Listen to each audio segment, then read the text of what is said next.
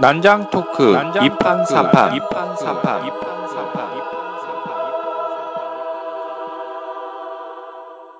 본 방송은 멀쩡한 선남 선녀들의 수상한 난장 토크 2판 4판입니다. 17회 경력직 이직의 모든 것 지금 시작합니다. 네, 안녕하세요. 반갑습니다. 반갑습니다. 안녕하세요. 반갑습니다. 네, 일단 제 소개 먼저 먼저 드리면 대중문화와 걸그룹에 관심이 많은 공기사입니다. 네, 반갑습니다. 반갑습니다. 안녕하세요. 오우셋입니다. 무언가 시작하기에는 조금 늦었고, 무언가 그만두기에는 조금 이른 시간 오우셋인데요. 그 인생에서도 갈까 말까 망설일 때 한 발짝 나아가 보자라는 의미에서 오우셋이로 이름을 지었습니다. 반갑습니다. 반갑습니다. 안녕하세요. 홍일점 김강입니다. 그림 그린하게 살고 싶은 여인이에요. 네. 저는 그림 그리면서 사는 사람. 그렇죠. 그림 그린 요즘 여름이라 그림 그린 하지 않습니까? 네. 그러면 어, 지난주에 이어서 제가 오늘 말씀드릴 이야기는 이제 네. 이직. 이직. 이직. 네, 이제 이직. 직장인이요. 네. 떠날까 말까. 네. 근데 이제 떠날까 지난번에는 제가 입사 6개월에서 3년 차 음. 정도의 이제 사람들 을 대상으로 이런저런 이야기를 했고요. 오늘은 이제 중견 사원, 이제 경력, 사원. 우리가 말하는 경력직. 네. 제가 어- 이거를 준비하면서 어저께 또 인터넷 기사를 봤더니 항상 나오는 말. 그 대기업은 너무너무 사람이 많이 지금 지원을 하고 있고 음. 중소기업은 사람이 없다. 그래서 그 한국은행의 격리직 2천 연봉이 2,800인가 뭐인데 3,400명이 지원을 했다. 이?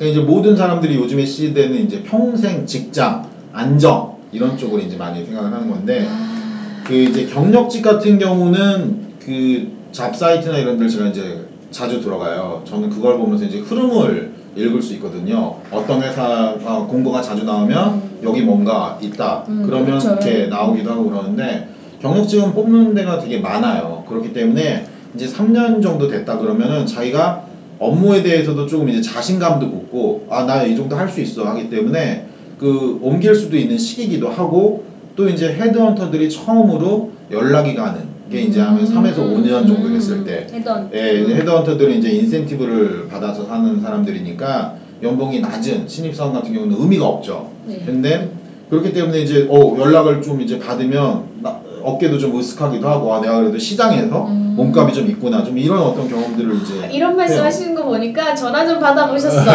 전화 좀 받아보셨어. 전화 많이 받았었죠. 오. 그때 많이 받았을 때 빨리빨리 움직였어야 되는데 왜, 왜 움직이지 않았었는지. 아 근데 그, 여기서 궁금한 점이 있는데 그 시기 말씀하셨잖아요. 네네. 경력 사원의 신선도가 어느 때 가장 높아요? 어느 때부터 꺾이는지?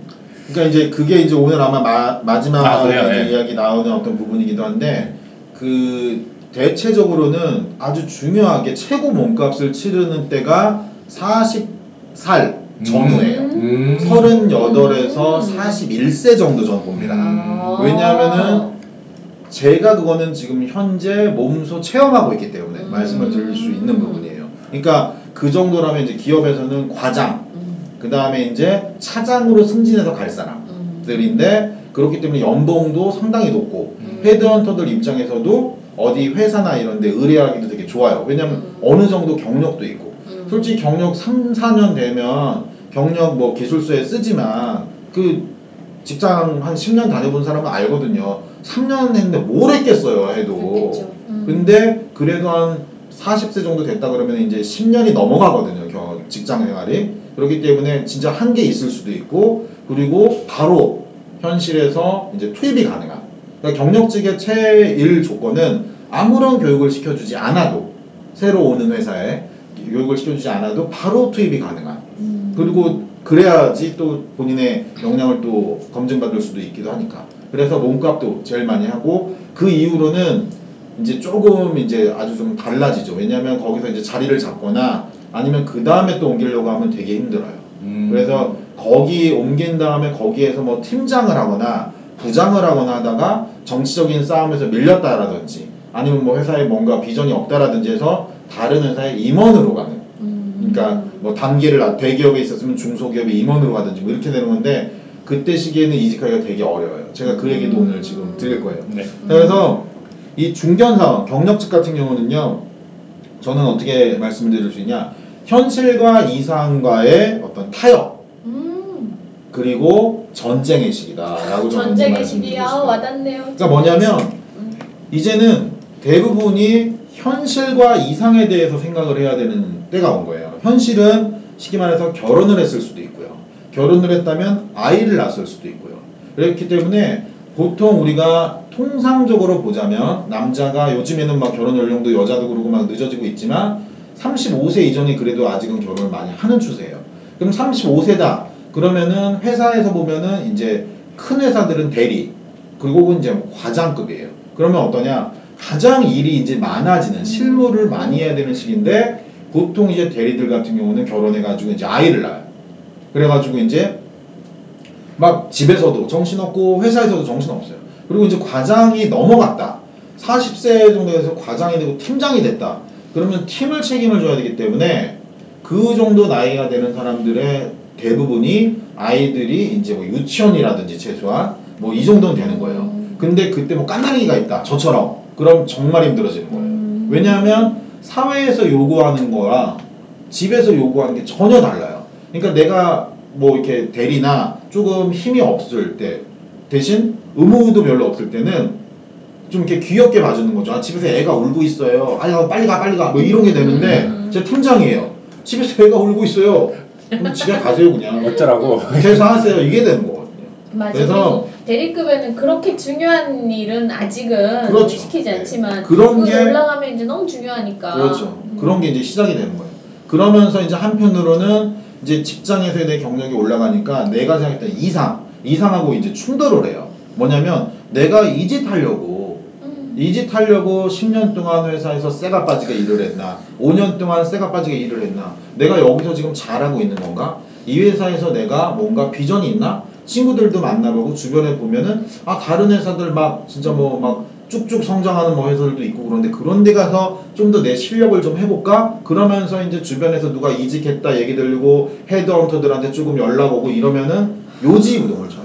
제가 정말 경험한 건데 30, 35세에서 40대 됐던 때 제 대학 동기들 정, 아주 친한 친구들 한 7명이 있었는데 전원이 다 전원이 다 시기만 달라서 그렇지 저한테 야 비밀로 해줘 그런데 상담 좀 하자 음. 해서 전, 전원이 다 음. 저한테 이력서 한 번씩 받아가고 아. 상담하고. 아. 심지어는 그 사내에서도 이제 포지션 변경을 하는 게 있잖아요 그런 것까지 네. 시도를 해서 저한테 어떻게 하면 되냐고 물어보는 그 시기가 요지 그 계속 요동을 쳐요. 근데 이제 40세가 넘어가잖아요. 그럼 이제 어떤 일들이 발생되냐면 조직을 떠나는 사람들이 생겨요. 자기 사업을 하겠다고. 음. 아니면 뭐 장사를 하겠다고. 딴 일을 떠나는 사람들이 조금이지만 생기게 되고 35세에서 이제 40세 사이에 자기가 어느 정도 만약에 아, 이 회사가 좋고 나쁘다 뭐 이런 개념이 아니라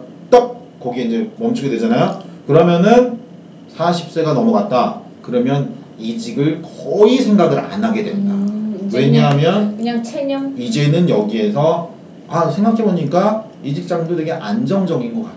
음. 애기는 계속 자라나고 있어. 음. 그럼 여기서 계속 있자. 음. 하면 이제 여기서 뭐 나중에 퇴직을 했을 때 정년이 돼서 퇴직을 했을 때는 그 다음 문제예요. 아직은 그것까지 생각할 여력이 안 돼. 그러니까 지금 이제 한 5년 정도 되는 이제 경력직들 같은 경우에는 엄청나게 많이 막 이렇게 그 조금만 상사한테 깨지면 잡사이트 가서 뒤지고 음. 그 자기 이력서 오픈해 놓고 막 이런 분들 꽤나 많으실 건데 자 그렇게 됐을 때 생각을 하셔야 되는 거는 일단 내가 이직을 하겠다는 어떤 생각을 조금이라도 한다 그러면 제일 처음, 처음에 하셔야 되는 게 뭐냐면 연봉을 생각하지 말아라 음. 됩니다. 음. 왜냐하면 경력직의 이직은 왜 이직을 해요? 다 대부분 연봉을 올리는 거잖아요. 그 다음에 이제 그 자기 직급을 올리고. 그러니까 보통 이제 제가 진짜로 옮겨가는 친구들한테 이제 조언을 할 때는 일단 연봉을 많이 못 올린다 그러면 무조건 직급을 올려서 가라고 해요. 음. 대부분의 회사들이 어떻게 얘기를 하냐면 아 지금 누구누구 씨는 이런 이런 상황에 저희 뭐 회사 뭐 예산이고 뭐 어쩌고 저쩌고 해가지고 어, 연봉을 못 올려드리고요 내년 내후년 정도에 되면 이거를 하나 올려드릴 수 있습니다 과장에서 차장이 될 수 있습니다 이런 얘기를 많이 해요 근데 저, 저라면 저라면 저 연봉을 조금 다운시켜도 좋으니까 차장으로 가게 해주세요 음. 왜 갔을 때 일할 수 있는 범위가 달라져요 음. 나는 경력직으로 가서 적응을 해야 되기 때문에 내가 지금 있는 데보다 거긴 전쟁터예요. 아, 어느 누구도 나를 케어해 주지 않아요. 음. 근데 내가 가서 과장이 가서 업무를 협조해 주세요라고 하는 거와 차장이 하는 거랑 다른 거예요. 음. 그리고 회사라는 거는 뭐 100% 연봉제도 있지만 회사의 어떤 인사 체계, 급여 체계에 따라서 올라가는 경우에는 내가 만약에 내년이 됐다 그럼 차장 2호봉이 되잖아요. 거기에 맞게 연봉이 인상이 될 수밖에 없어요. 음. 그러니까 만약에 선택을 해야 된다. 근데 양쪽 다 애매하다. 그럼 저는 직급, 직급. 음. 직급을 선택해라. 근데 일단 그거는 이제 이직을 결정을 한 다음이고 회사랑 실제 얘기가 오고 갈 때고 이제 이직을 할 건가 말 건가를 고민을 했던 시점에서 연봉을 좀 뒤로 미뤄라라고 이제 말씀을 드리는 거는 자기를 잘 생각을 해야 돼요. 그러니까 이 돈 따라가고 뭐 내가 한번 옮겨야 되니까 외국계 같은 경우는 보통 3년에 한 번씩 옮긴다고 해요. 보통 3년에 한 번씩 옮기는 게 자기 몸값을 관리하는 이제 그런 건데 음. 그 연봉을 잠시 미루고 내 자신을 파악해야 된다는 말의 의미는 뭐냐면 자 지금 내가 결혼을 했는지 안 했는지. 그래서 내가 얼마나 자유로운지. 그러니까 몸과 마음이. 아니면 내가 결혼을 했는지. 즉 뭐냐면 내가 일을 할 때 쓸 수 있는 에너지가 만약에 100이라면 나는 지금 몇 퍼센트를 쓸 수 있는지. 내가 결혼을 안 했던 신입사원이나 대리 때는 내가 정말 일을 너무너무 하고 싶은데 뭐 사람들이 나의 재능을 인정을 안 해줘서 나는 되게 허접한 일만 했다라고 생각할 수도 있는데 이제는 중요한 게 뭐냐면 아주 현실적으로 내가 만약에 결혼을 했어요. 지금 집에 까나니가 있어요. 그럼 내가 내 에너지 전부를 100을 회사에서 쓸 수가 없죠. 음, 네. 맨날 야근할 수가 없어요. 음.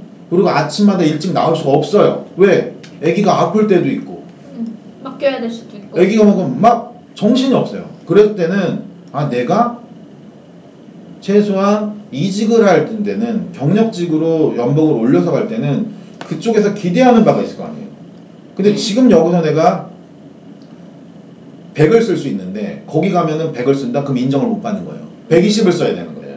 그렇기 때문에 이직을 하실 때는 나의 지금 나 자신의 어떤 역량이 일단 첫 번째가 되겠지만 두 번째는 내 주- 지금 환경 그게 아주 아주 중요해요. 만약에 갔는데 아 난 여기처럼 이렇게 지금 있는 직장에서처럼 이렇게 잘할 수 있겠지 하고 갔는데 거기 갔더니 일을 더 많이 해야 되는데 집에서 그런 상황이 안 돼. 그리고 나도 역량이 안 돼. 들통나잖아요. 못 견뎌요. 그냥 경력직 입장에서 가가지고 1년 있다가 또 옮긴다. 불가능해. 음. 음. 그러면 이제 몸값이 하락을 하는 거예요. 음. 그러니까 어떤 친구가 있었냐면, 그러니까 우리가 흔히 말하는 스카이를 나온 친구가 있는데, 제가 일 때문에 한번 만났는데 저한테 그러는 거예요. 아 제가 어디 무슨 S 호텔에 있었고 그 다음에 우리가 뭐라는 그러니까 정말 우리나라 대기업에만 있었어요. 근데 6개월, 8개월 뭐 이렇게 있었던 거예요. 음. 근데 그런 경력으로 해서 이제 한 뭐 5년 차 정도 됐어요. 근데 그런 경력을 가지고 있는 사람이라고 제가 얘기를 딱 듣는 순간 저는 어떻게 생각을 하냐면 아 이 친구는 큰 일은 안 해봤구나. 음. 5년 차인데 과장으로서의 역량은 안 되겠구나. 왜? 본인이 학벌이 좋고 본인은 어떤 스펙으로 인해서 이동을 잘했을지 모르지만 이제는 이동하기가 어렵겠구나.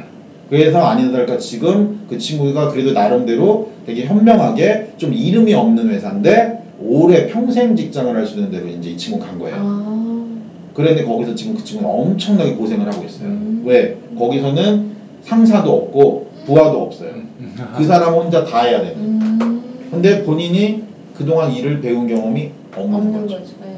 음. 그러니까 지금 그 친구가 거기서 잘 적응을 해나면 1, 2년 정도 적응을 하면 이제 다 그게 자기가 세팅을 해놓은 게 되니까 정말 자기가 원했던 대로 쭉 음. 이제 평생 직장으로 가는 건데 적응을 못했다. 그래서 또 뛰쳐나온다. 음. 그럼 그 친구는 이제 나는 갈 곳이 정- 없겠네. 가망이 없는 정말 답이 없는 거예요. 정말 가망이 없는 거예요. 그래서 내가 그 지금 얼마나 에너지를 쓰고 있느냐를 이렇게 판단하시려면 내가 꿈꾸던 것을 나는 지금 평소에 얼마나 하고 있는가 실질적으로. 음. 그러니까 회사에서도 그리고 집에서도 내가 지금 집에서 나는 뭐 아침마다 일찍 와가지고 출근하기 전에 회사 근처에 헬스장에서 운동을 하고 깔끔한 모습으로 씻고 딱 책상에 앉아 있는 그런 것들이 가능했다면 아이가 있거나 혹은 뭐 정말 아, 아내가 아플 수도 있고 뭐 부모님이 아플 수도 있고.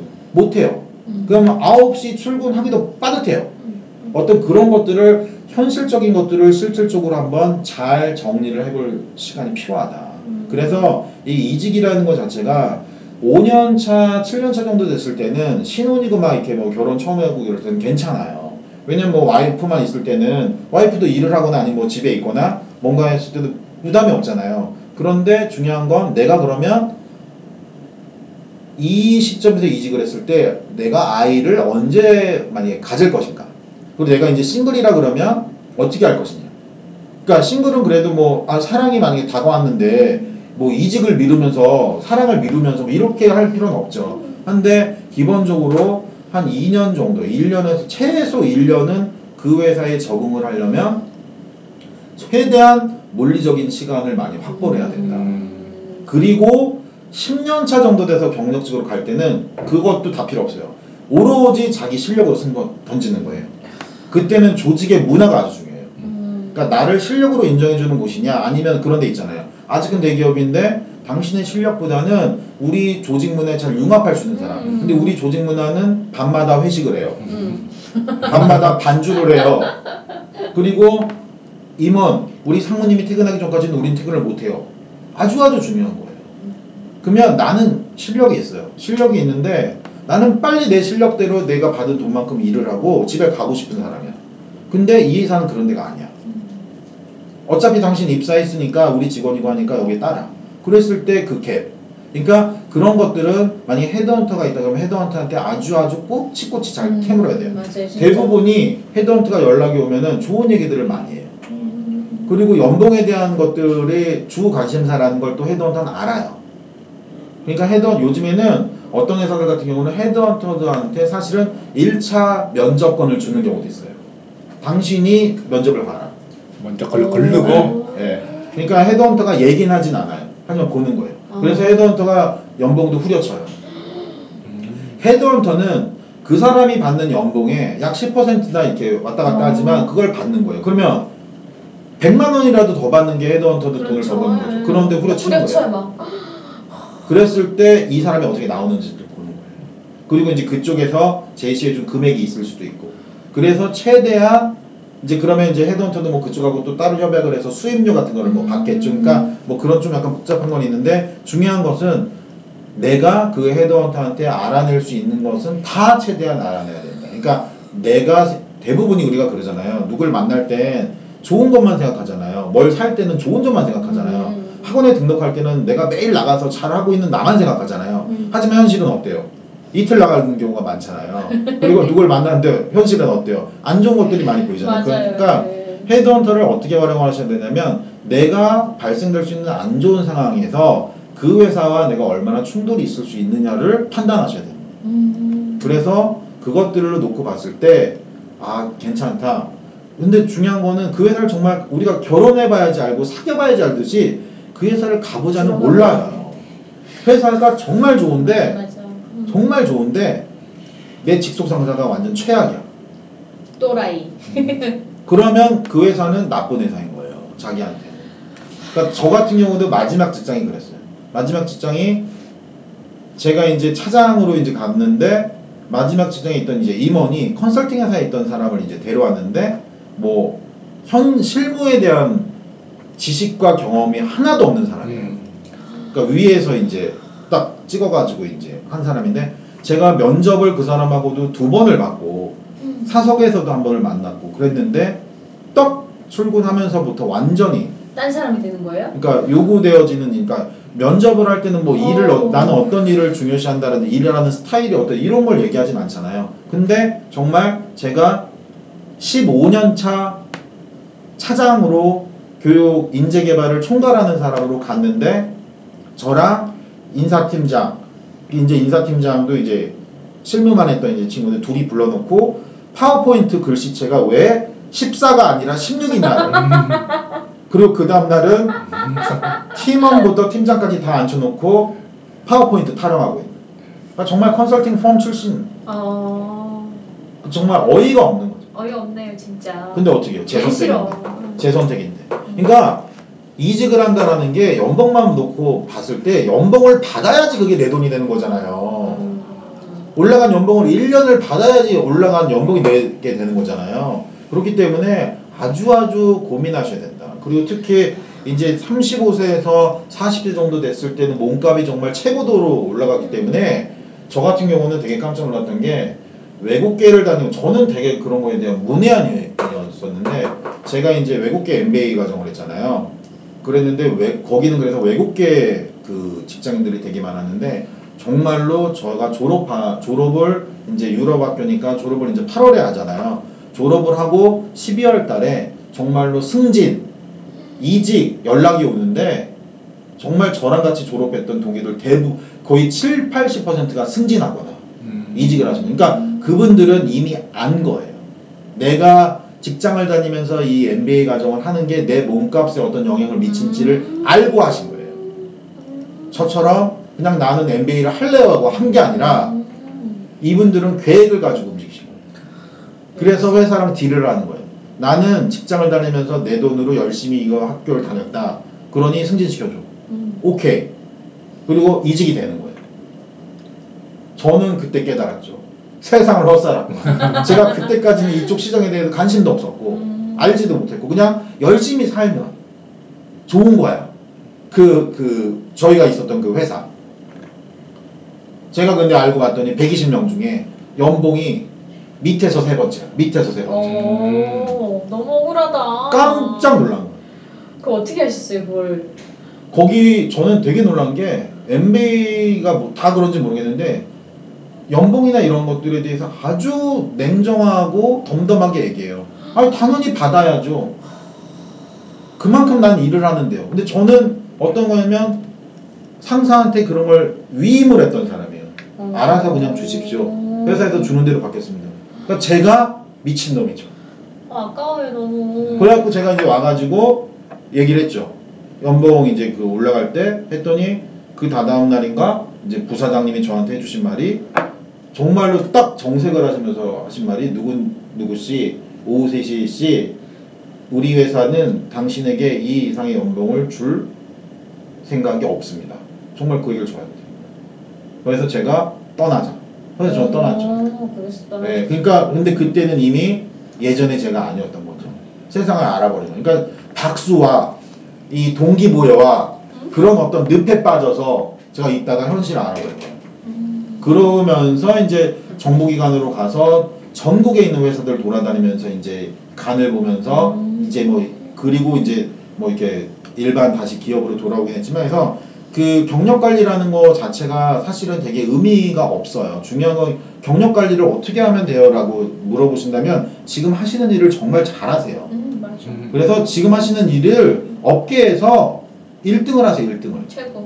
헤드헌터가 전화 오게. 오케이. 왜냐하면은 오게. 식품회사나 식품회사 담당자들이 서로 교류가 없어도 알아요. 그러니까 최소한 제가 어, 식품회사 다닐 때 경쟁사에 전화해서 뭘 물어봐요. 그럼 걔네들이 야 경쟁사 야 정보 주지 마 아니요.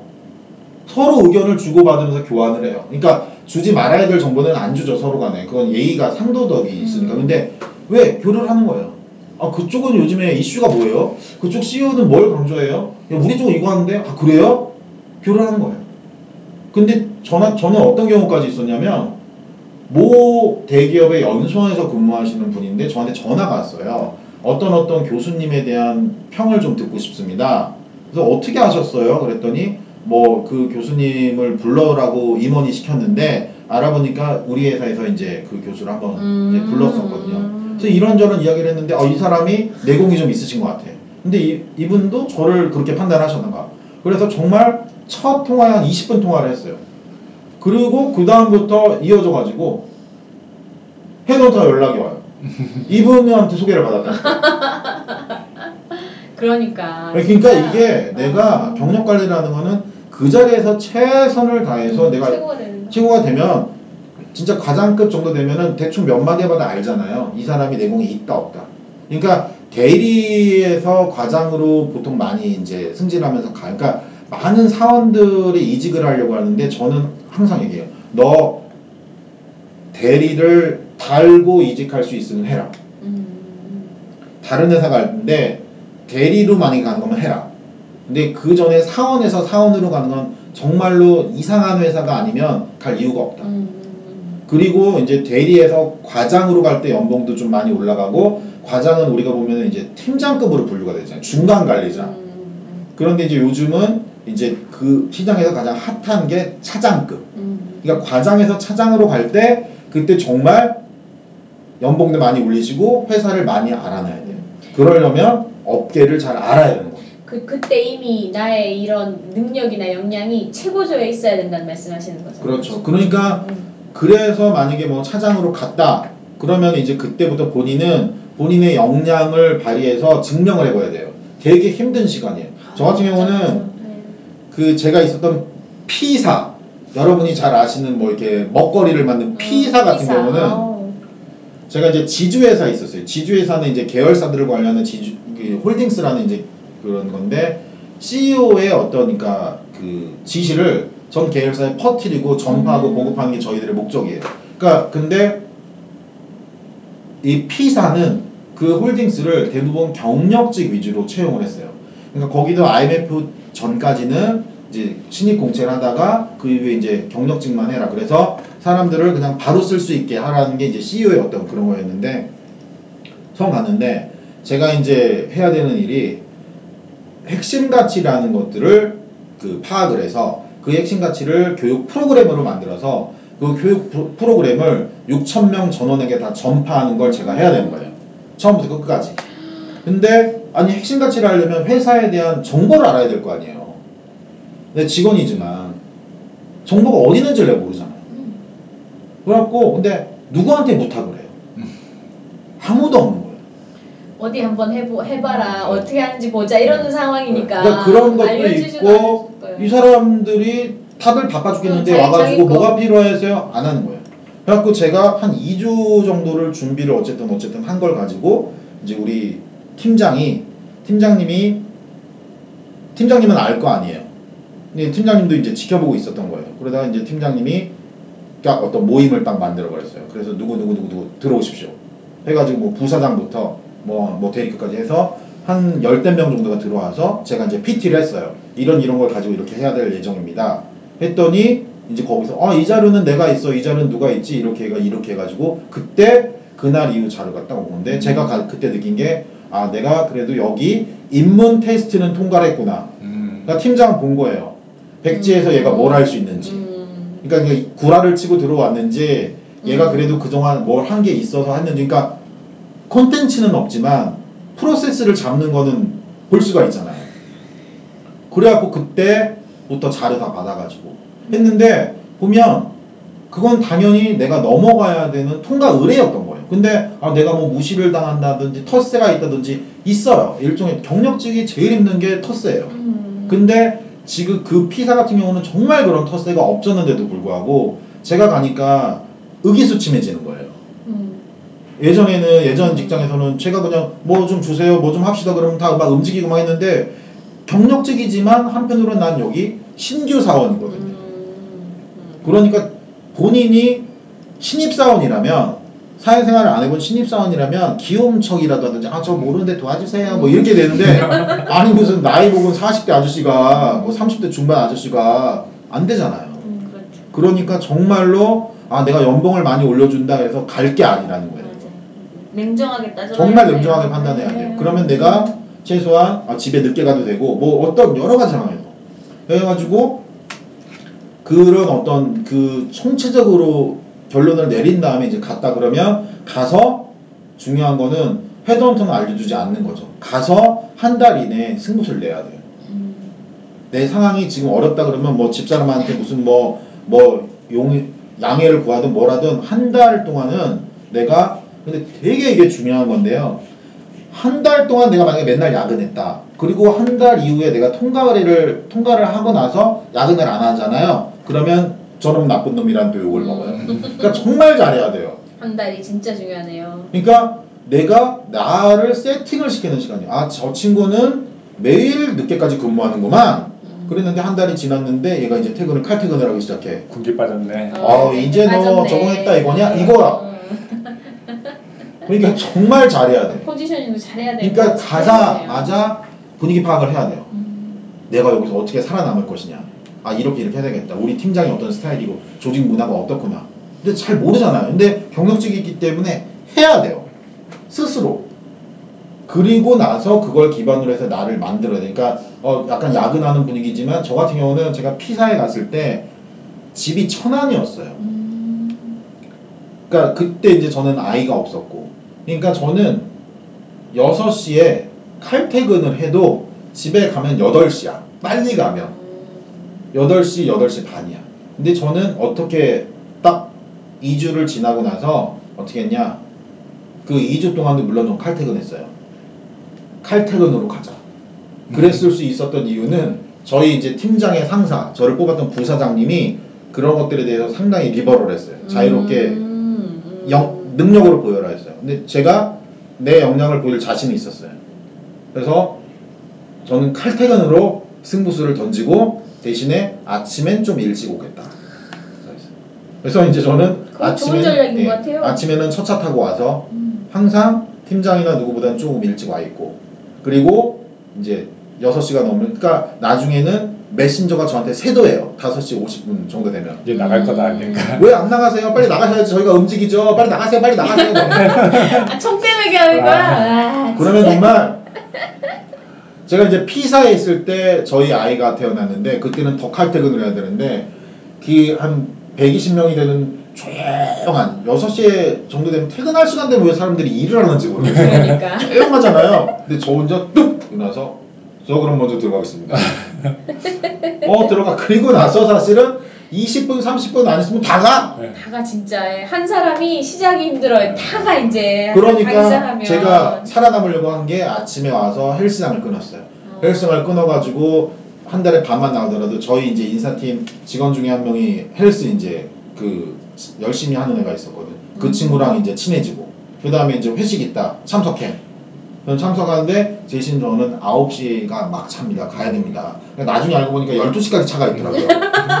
몰랐는데. 근데 어쨌든 9시에 그냥 계속 세팅을 했으니까 나중에는 야 너 빨리 가야지. 그래서 9시까지 막 먹는 거예요. 세팅해. 세팅의 힘. 어 이거 그러니까 미리- 과정 만들어야 돼 이거. 미리 첫인상을 어떻게 만드느냐에 따라서 아주 네. 그 심지어 그게 앵커링이에요 그게 내게 내, 기, 앵커링이네. 내, 내 기준을 네, 어디에 맞춰놓느냐. 심지어 그 제가 이제 그 임원 안 좋았던 마지막 회사 그 임원 막 파워포인트 얘기하던 그 임원하고도 전 면접 때 아예 얘기했어요. 저는 무조건 칼퇴근 해야 됩니다. 제 조건은 칼퇴근입니다. 그게 아니면 저 못 갑니다. 음. 그러니까 정말 그 임원도 그거는 저한테 강요를 안 했어요. 근데 어떤 식으로 그 임원은 저를 이렇게 그 하냐면 7시 회의를 잡아버려요. 와 사악하다. 사악하네. 그러면서 저한테 가라 그래요. 그래서 좀 어떻게 했냐? 어떻게 했을 것 같아요? 어 동료한테 녹음해놔. 그러니까 저는 반 반 했어요.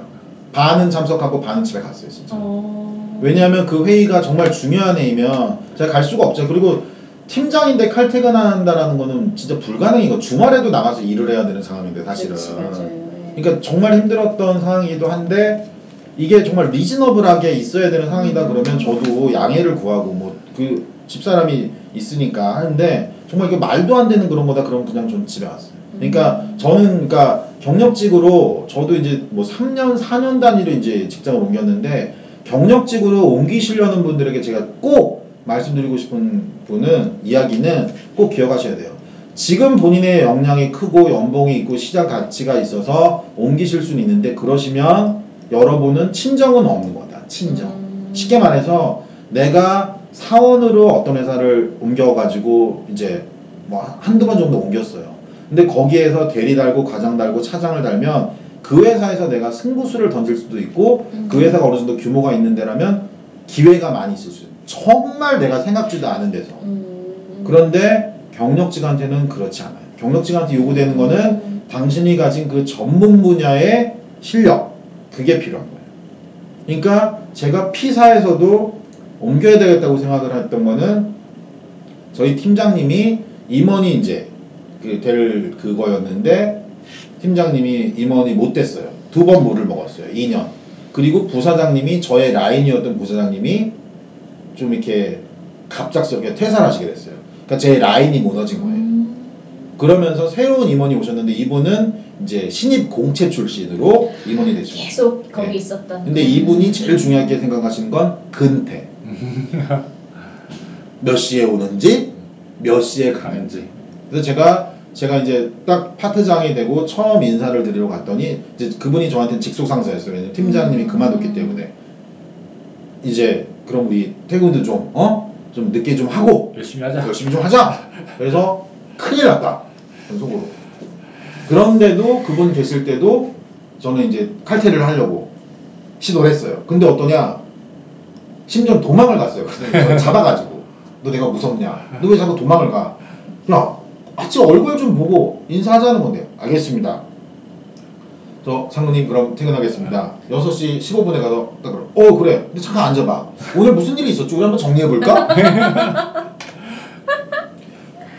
저만 믿고 아. 6시 반 7시에 친구들하고 약속 잡아둔 많은 직원들은 동동 발을 동동동동 보르고 있고 저는 상무님 자리에 앉아서 오늘 어떤 일이 있었고 어떤 일이 있었고 어떤 일이 있었습니다 하면 7시가 돼요 그럼 아싸 그냥 퇴근 안 하고 7시 하면은 야근했다는 이야기라도 듣지 그러니까 가려고 했는데 못 갔으니까. 그러니까 네. 근데 그게 이제 쌓이니까 제가 안 되겠다 안 되겠다 하다가 이제 그 제가 예전에 같이 일하던 친구가 그, 그 회사에 일하면서 저를 팀장을 부른 거예요 음. 그러니까 이제 제가 기가 쏠깃을했죠 아, 저는 정말 네. 피사에서 있을 때가 정말 좋았었는데 그러니까 경력직으로 옮기고자 하시는 분들은 그걸 잘 생각하셔야 돼요 힘들고 어렵지만 그 한 회사에서 그래도 끝까지 어떻게 간다라는 건 상당히 의미 있는 일이다 음. 그리고 임원이 될 수 있는 가능성이 아주 높다 기회가 많다. 네, 근데 경력직으로 이- 이- 옮긴 경우에는 그런 기회 자체가 많이 진짜 없다. 그 용병이다 그냥. 예, 그러니까 필요할 때 쓰는. 정말 그 내가 최고조로 올랐을 때 과장으로 된 이제 40세 전후가 됐을 때 정말로 잘 생각을 하셔야 돼요. 정말로 잘 생각을 하셔서 어떻게 내가 여기에서 이 회사가 비전이 없고 뭐 안 된다 하면 내가 그쪽으로 간다. 대신에 나는 그 이상으로 올라가는 승진에 대한 바램은 버리고 가세요. 잘 되면 좋겠지만. 그런데 사람이라는 게 어쨌든 승진에 대한 가능성을 열어두는 게 직장인들은 그게 꿈이잖아요. 그, 그렇기 때문에 지금 당장 내가 연봉을, 그러니까, 그리고 제일 많이 그거 하는 게 연봉이 뭐 한 번에 막 2, 3천만 원 올라간다? 그것도 잘 생각해 봐야 되는 거예요. 돈이 많은 곳에는 분명히 그만큼 이유가 있어요. 음. 쇠가 빠지게 일을 해야 된다라든지 뭔가 뭔가 자신이 감당해야 된다는 게 있는 거예요. 그렇기 때문에 이직을 하시기 전에는 내가 지금 현재 누리고 있는데 내가 누린다는 생각을 못 하고 있는 게 뭔가 가령 칼퇴근이라든지 아니면 좀 유연한 문화라든지 그러니까 정말로 이직은 그냥 욱해서 할 게 아닌 거예요. 35세가 특히 넘어가면 이제 여자분들 같은 경우는 이제 30세 정도 되겠죠. 남자 이제 군대를 빼야 되니까 4년 정도 빼면 그래서 내가 지금 누리고 있는 여러 가지 장점들 중에 내가 생각하지 못하고 있었던 게 뭔지를 한번 꼭 적어 보셔야 돼요. 그런데 그 장점이 이곳에 있는데도 불구하고 연봉과 미래 비전과 여러 가지 된 상황으로 봤을 때 가야 된다 하면 가세요. 제가 아주 충격적인 예- 말씀을 드리면 제가 이제 요즘에 아, 안 되겠다. 너무 회사를 대책 없이 그만뒀다. 그래서 다시 회사를 돌아가서 한 2년 정도 그 월급을 받으면서 뭔가 좀 재충전을 하고 나와야 되겠다. 재정비를 하고 이 생각을 했어요. 그래서 되겠지 하고 이력서를 내기 시작했어요. 얼마 전에 제가 한 30통 정도 낸 것 같아요. 헤드헌터들을 오. 보내고 정말 단 한 건데도 연락이 없어요. 제가 그래서 깨달은 거예요. 아, 제가 지금 올해로 44인데, 이제, 물론 이제 업무의 특성 때문이기도 하지만, 44살과 40살은 하늘과 땅 차이, 천국과 지옥 차이다. 그러니까 이직을 하시려는 분들 37세에서 40세까지는 최고조입니다. 그렇지만 그 밑에는 내려가는 곡선이 곡선이 아니라 그냥 직각으로 된 낭떠러지다라고 생각하시면 돼요. 아. 그렇게 생각을 해주시면 아. 여러분 좋다. 그렇기 때문에 와, 내가 진짜. 떠날 것인가 말 것인가를 고민하시기 전에 내가 지금 현재 누리고 있는 것들을 그곳에서도 누릴 수 있는가 그리고 만약에 떠나겠다라고 한다면 마지막으로 거기에 갔을 때 그 우리 공기사님이 항상 말씀하신 것처럼 plan B를 가지고 가야 돼요. plan B. 거기 적응을 못했다. 음. 그럼 난 죽어도 6개월을 버티겠다라든지 한 달 동안에 알아보고 바로 튀겠다라든지 그때까지는 살아남을 수 있거든요. 음, 음. 그것도 이제 35세에서 40살을 그 한 거고 그리고 내가 42살인데 정말 뭐 이렇게 이직을 하고 싶다 그러면 정말로 심사숙고를 하셔가지고 잘 본인의 적성과 뭐 여러 가지 상황에 맞는 곳으로 옮겨가셔야 된다. 그러니까 꼭 플랜 B를 가져가시라. 그리고 그러니까 저는 지금 사원으로 있는 분들은 그냥 그 회사 계속 웬만하면 다니세요. 라고 말씀을 드리고 싶고 3년까지는 일단 네. 음. 그래서 내가 어디를 갔을 때 대리로 갈 수 있을 때까지는 묵혀야 돼요. 된장처럼.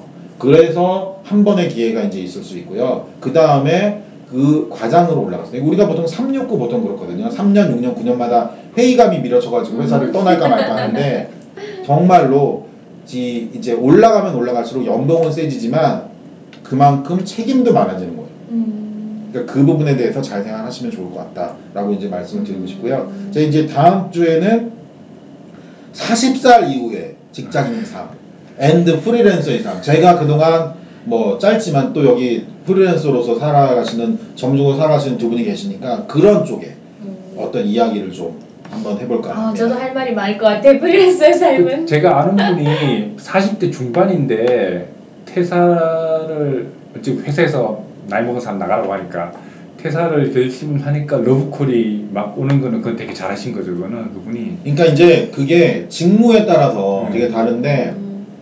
이직을 별로 안 해보신 분들 중에 어떤 그 어디에 가서나 되게 중요한 직무가 있잖아요. 그런 경우에 몸값이 쫙 올라가요. 그러니까 쉽게 말해서 저 같은 경우는 지금 어떻게 가야 되냐면 인사 총괄팀장을 가야 되는 거예요. 인사팀장. 그러니까 교육뿐만 아니라 그 다음에 채용, 뭐 어떤 뭐 이런 것까지 다 할 수 있는. 그 다음에 이제 인사 관리, 뭐 승진 체계 이런 것. 그러니까 저는 그런 것들이 이제 컨설팅을 통해서 다 해봤기 때문에 저는 할 수 있다고 생각하는데 그 실질적으로 그 일을 했던 경쟁자들이 너무 많은 거죠. 음, 많은 거죠. 너무 많은 음, 음. 그러니까 이제 그런 분들, 특히 재무 쪽, 재무 쪽은 나이에 상관없이 잘갈 수, 좀 가능성이 많아요. 훨씬 예. 그러니까. 그다음에 이제 그 어떤 기술 이런 쪽은 훨씬 더 좀 많고. 음. 그러니까 이제 저 같은 경우가 사실은 교육이나 이런 쪽은 아주 아주 불리하죠. 음. 너무 많아서 네. 그것도 그러고 아, 교육 이제 팀장이면 나이가 있는데 연봉을 이 정도를 주고 44살이 된 사람을 부를 정도의 건 아닌 거죠.